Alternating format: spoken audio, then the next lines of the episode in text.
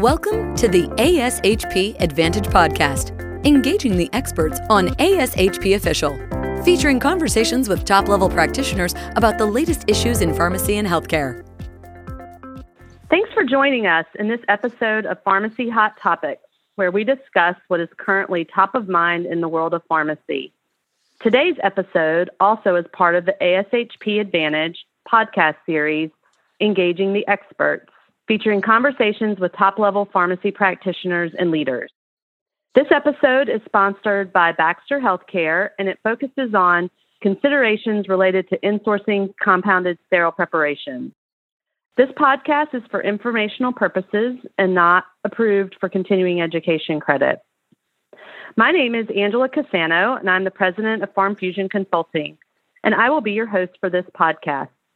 Today, I'm delighted to be chatting with Mr. Dom Bracero and Dr. Luis Pagan from Advent Health Orlando's Central Fill Pharmacy about their organization's journey to insourcing compounded sterile preparations and specifically their journey to insourcing parenteral nutrition. Thanks for joining me, Dom and Luis. Good morning, Angela. Good morning. So, we're going to jump right in to discuss uh, the operations of your organization and your journey. So, Dom, would you please uh, briefly describe for our listeners what sterile compounding operations looked like for Advent Health at the start of this journey? Angela, the division of Advent Health Orlando, which represented one large medical center along with seven smaller hospitals, in many instances operated as one unit with uh, smaller satellites. The same was true with sterile compounding operations.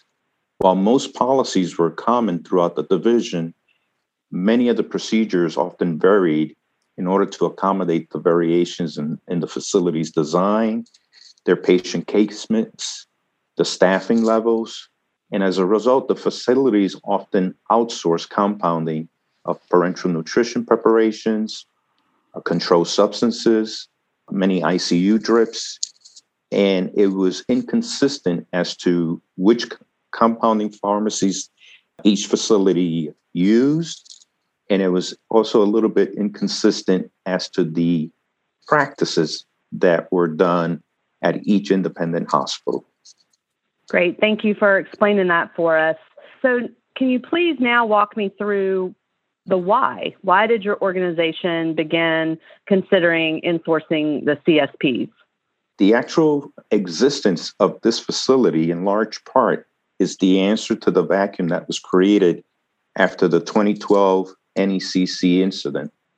You know, our executives and pharmacy leaders quickly responding to making sterile compounding a top priority for our division.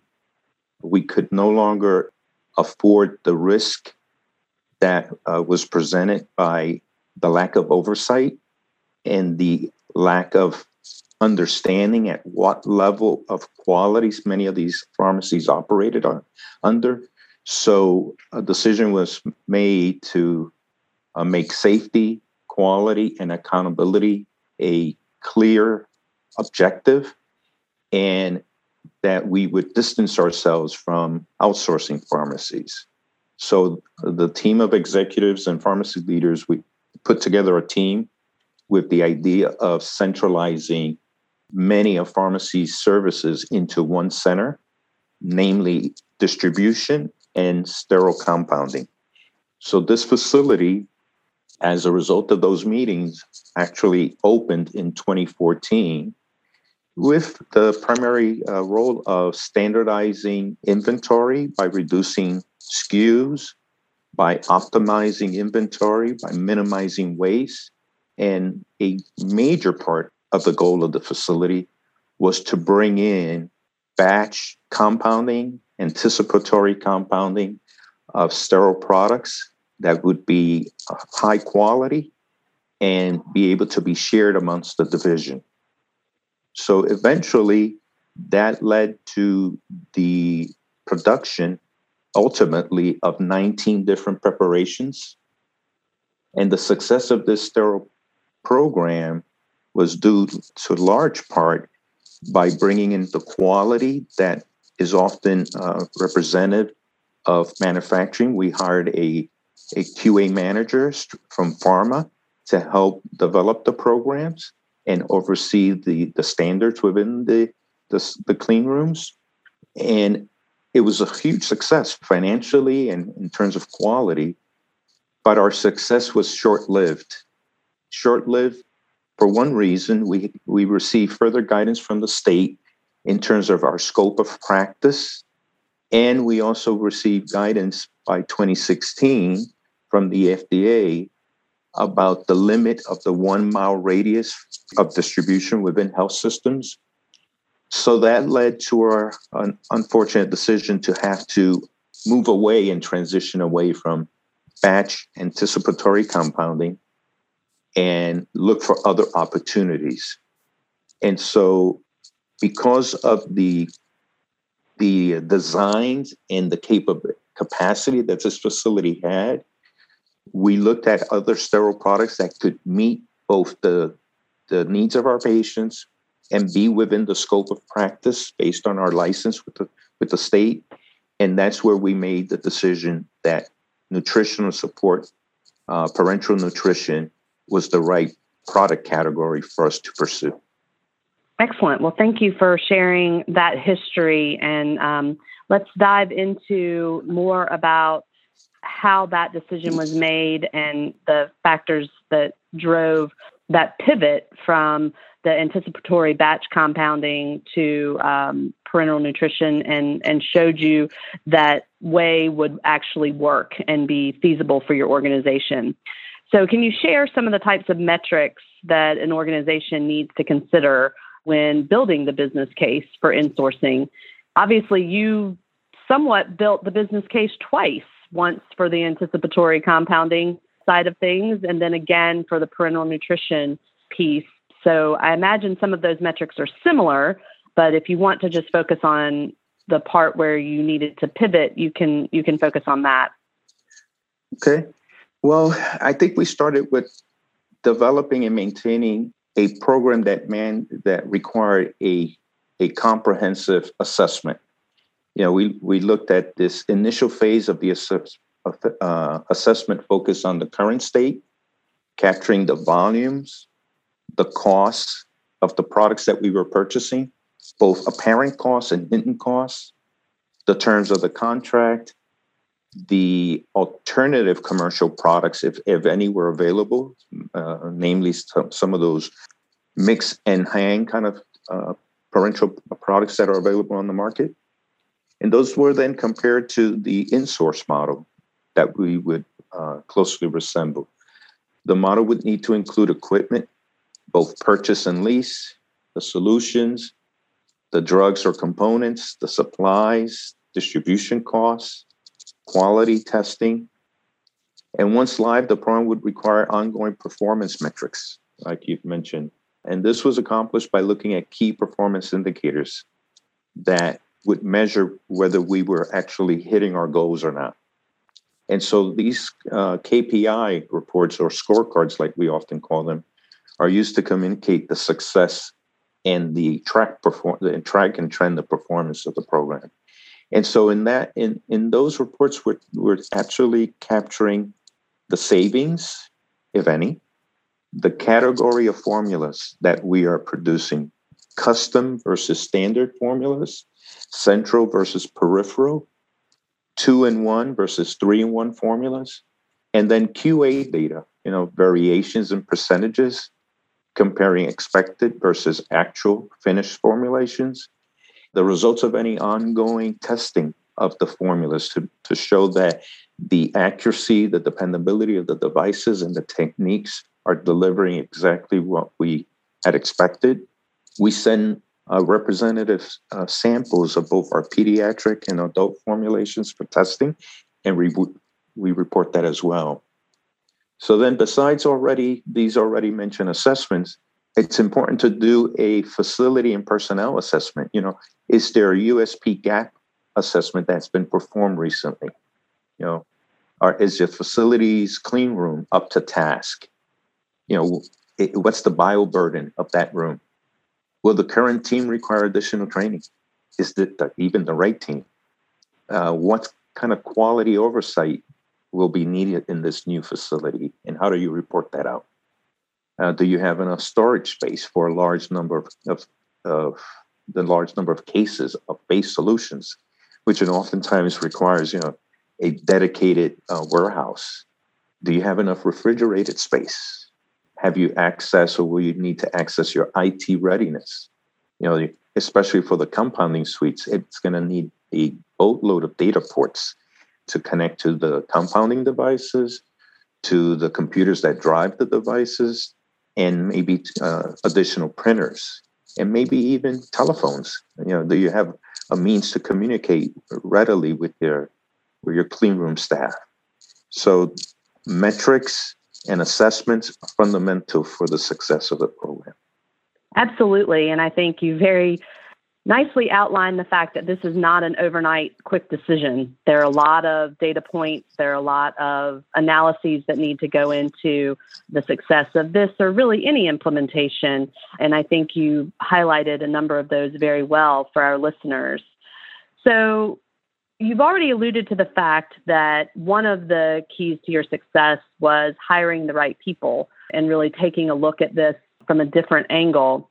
So, I'm going to ask both of you, really, and perhaps Luis, since we've not heard from you quite yet, to to start us off with what were some other key elements uh, that ensured the success with implementation of this uh, parental nutrition insourcing?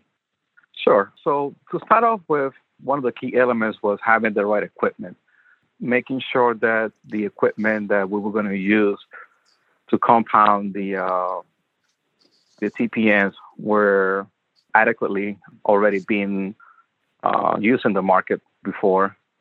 So equipment, the uh, selection of equipment was a, play a big part uh, to how we were going to start the program, as well as the, the staff that you were going to have uh, under you played a big role. We already had a uh, very experienced man, uh, quality manager that helped us through navigate to a lot of our procedures in order to complete uh, or start the uh, the process of uh, insourcing the compound TPN. And can you talk to me a little bit more about the choices that you made um, around standardization of the formulations for parental nutrition?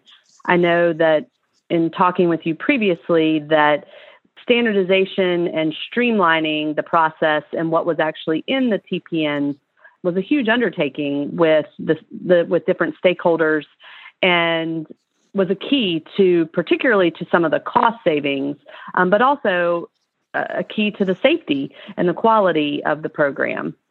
Sure. Yeah. So upon uh, we first before we first started, we started to review the uh, templates uh, that our providers had used in the past. Uh, we collaborated with different pharmacists in our health system and we got together at least once a week.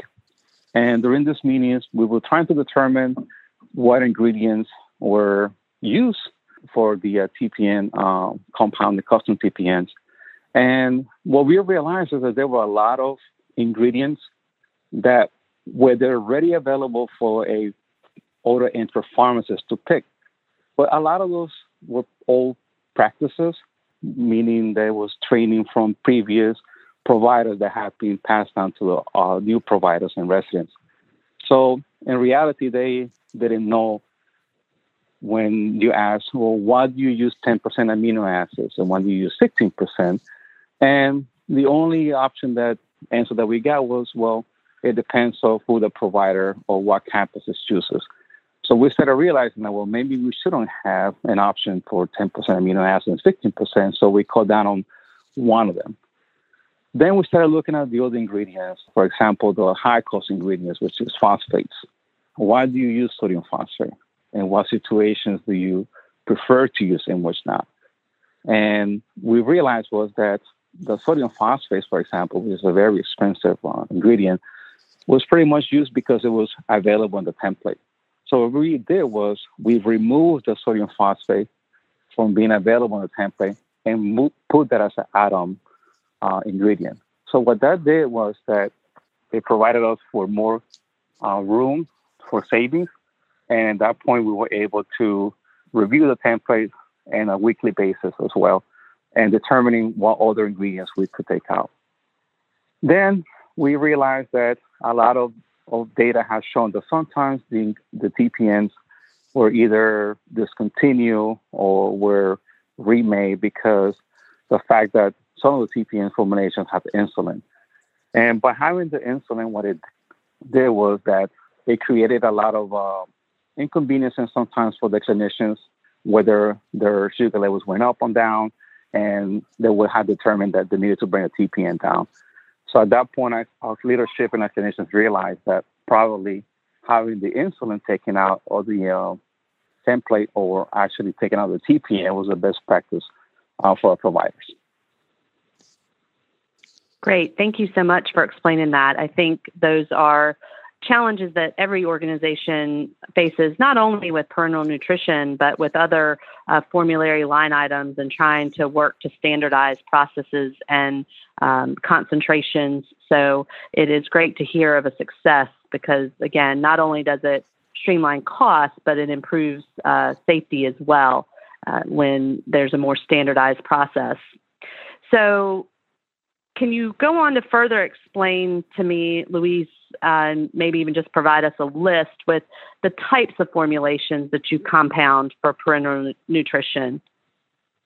Sure, definitely. So currently we compound the uh, first the neonatal uh, TPNs.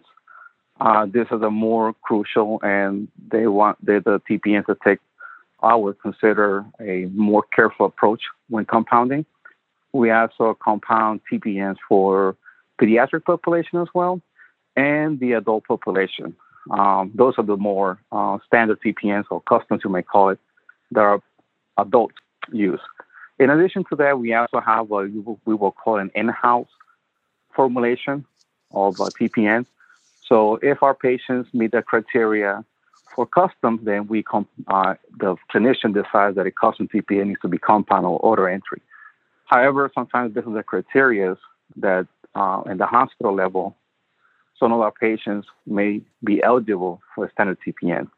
And what that does is having the standard uh, formulation is actually reduces the cost because we were able to kind of determine uh, which ingredients are, again, for cost and safety appropriate to be compounded. And, and of course, all of these um, standard formulations for our TPNs were reviewed by our leadership clinicians, and the information was passed down to other uh, providers as well. And so we got the approval uh, to utilize our in-house standards. So, in a daily basis, we compound again neonatal TPNs, pediatric, adults for custom TPNs, and as well as adult standard TPNs.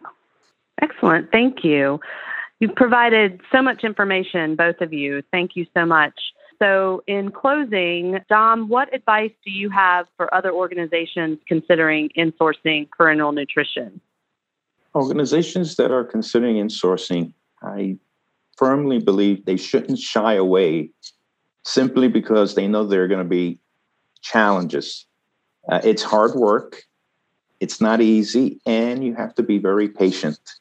This is not a, a quick, uh, let's let's decide to make TPNs and they start, we can start next week. This took months of planning and then months of, of coordination with different committees, with different departments, legal, supply chain for contract compliance, IT for uh, the security and the safety of the programs that installed on our on our platforms but I can assure you that the rewards are multifaceted, both from the cost savings that are that that are uh, paramount, based on the investment that that's taken place, but the sheer strength and, and, and rewards of being self-governed of the quality that you can oversee and, and establish because you determine the level of comfort of quality and risk that your organization uh, is willing to, to, to, to take part with. And then what does that mean for your staff? Your, st- your staff now has a career path, a, a development that is not available if you don't have a good clean room, uh, a sterile uh, insourcing program.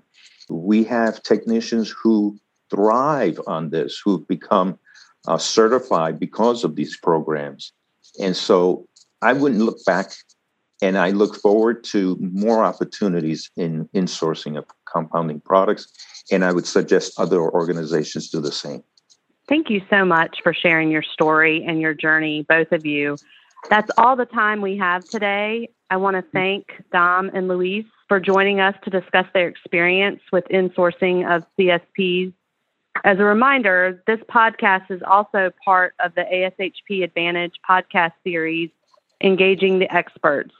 Be sure to subscribe to ASHP's podcast channel as we will be posting more on lessons learned related to CSP insourcing. I am Angela Cassano, and thank you for joining us today. Thanks for joining us for the ASHP Advantage podcast, Engaging the Experts. Be sure to visit ashp.org forward slash podcast to discover more great episodes, access show notes, and download the episode transcript. If you loved the episode and want to hear more, be sure to subscribe, rate, or leave a review. Join us next time for more expert perspectives on ASHP Official.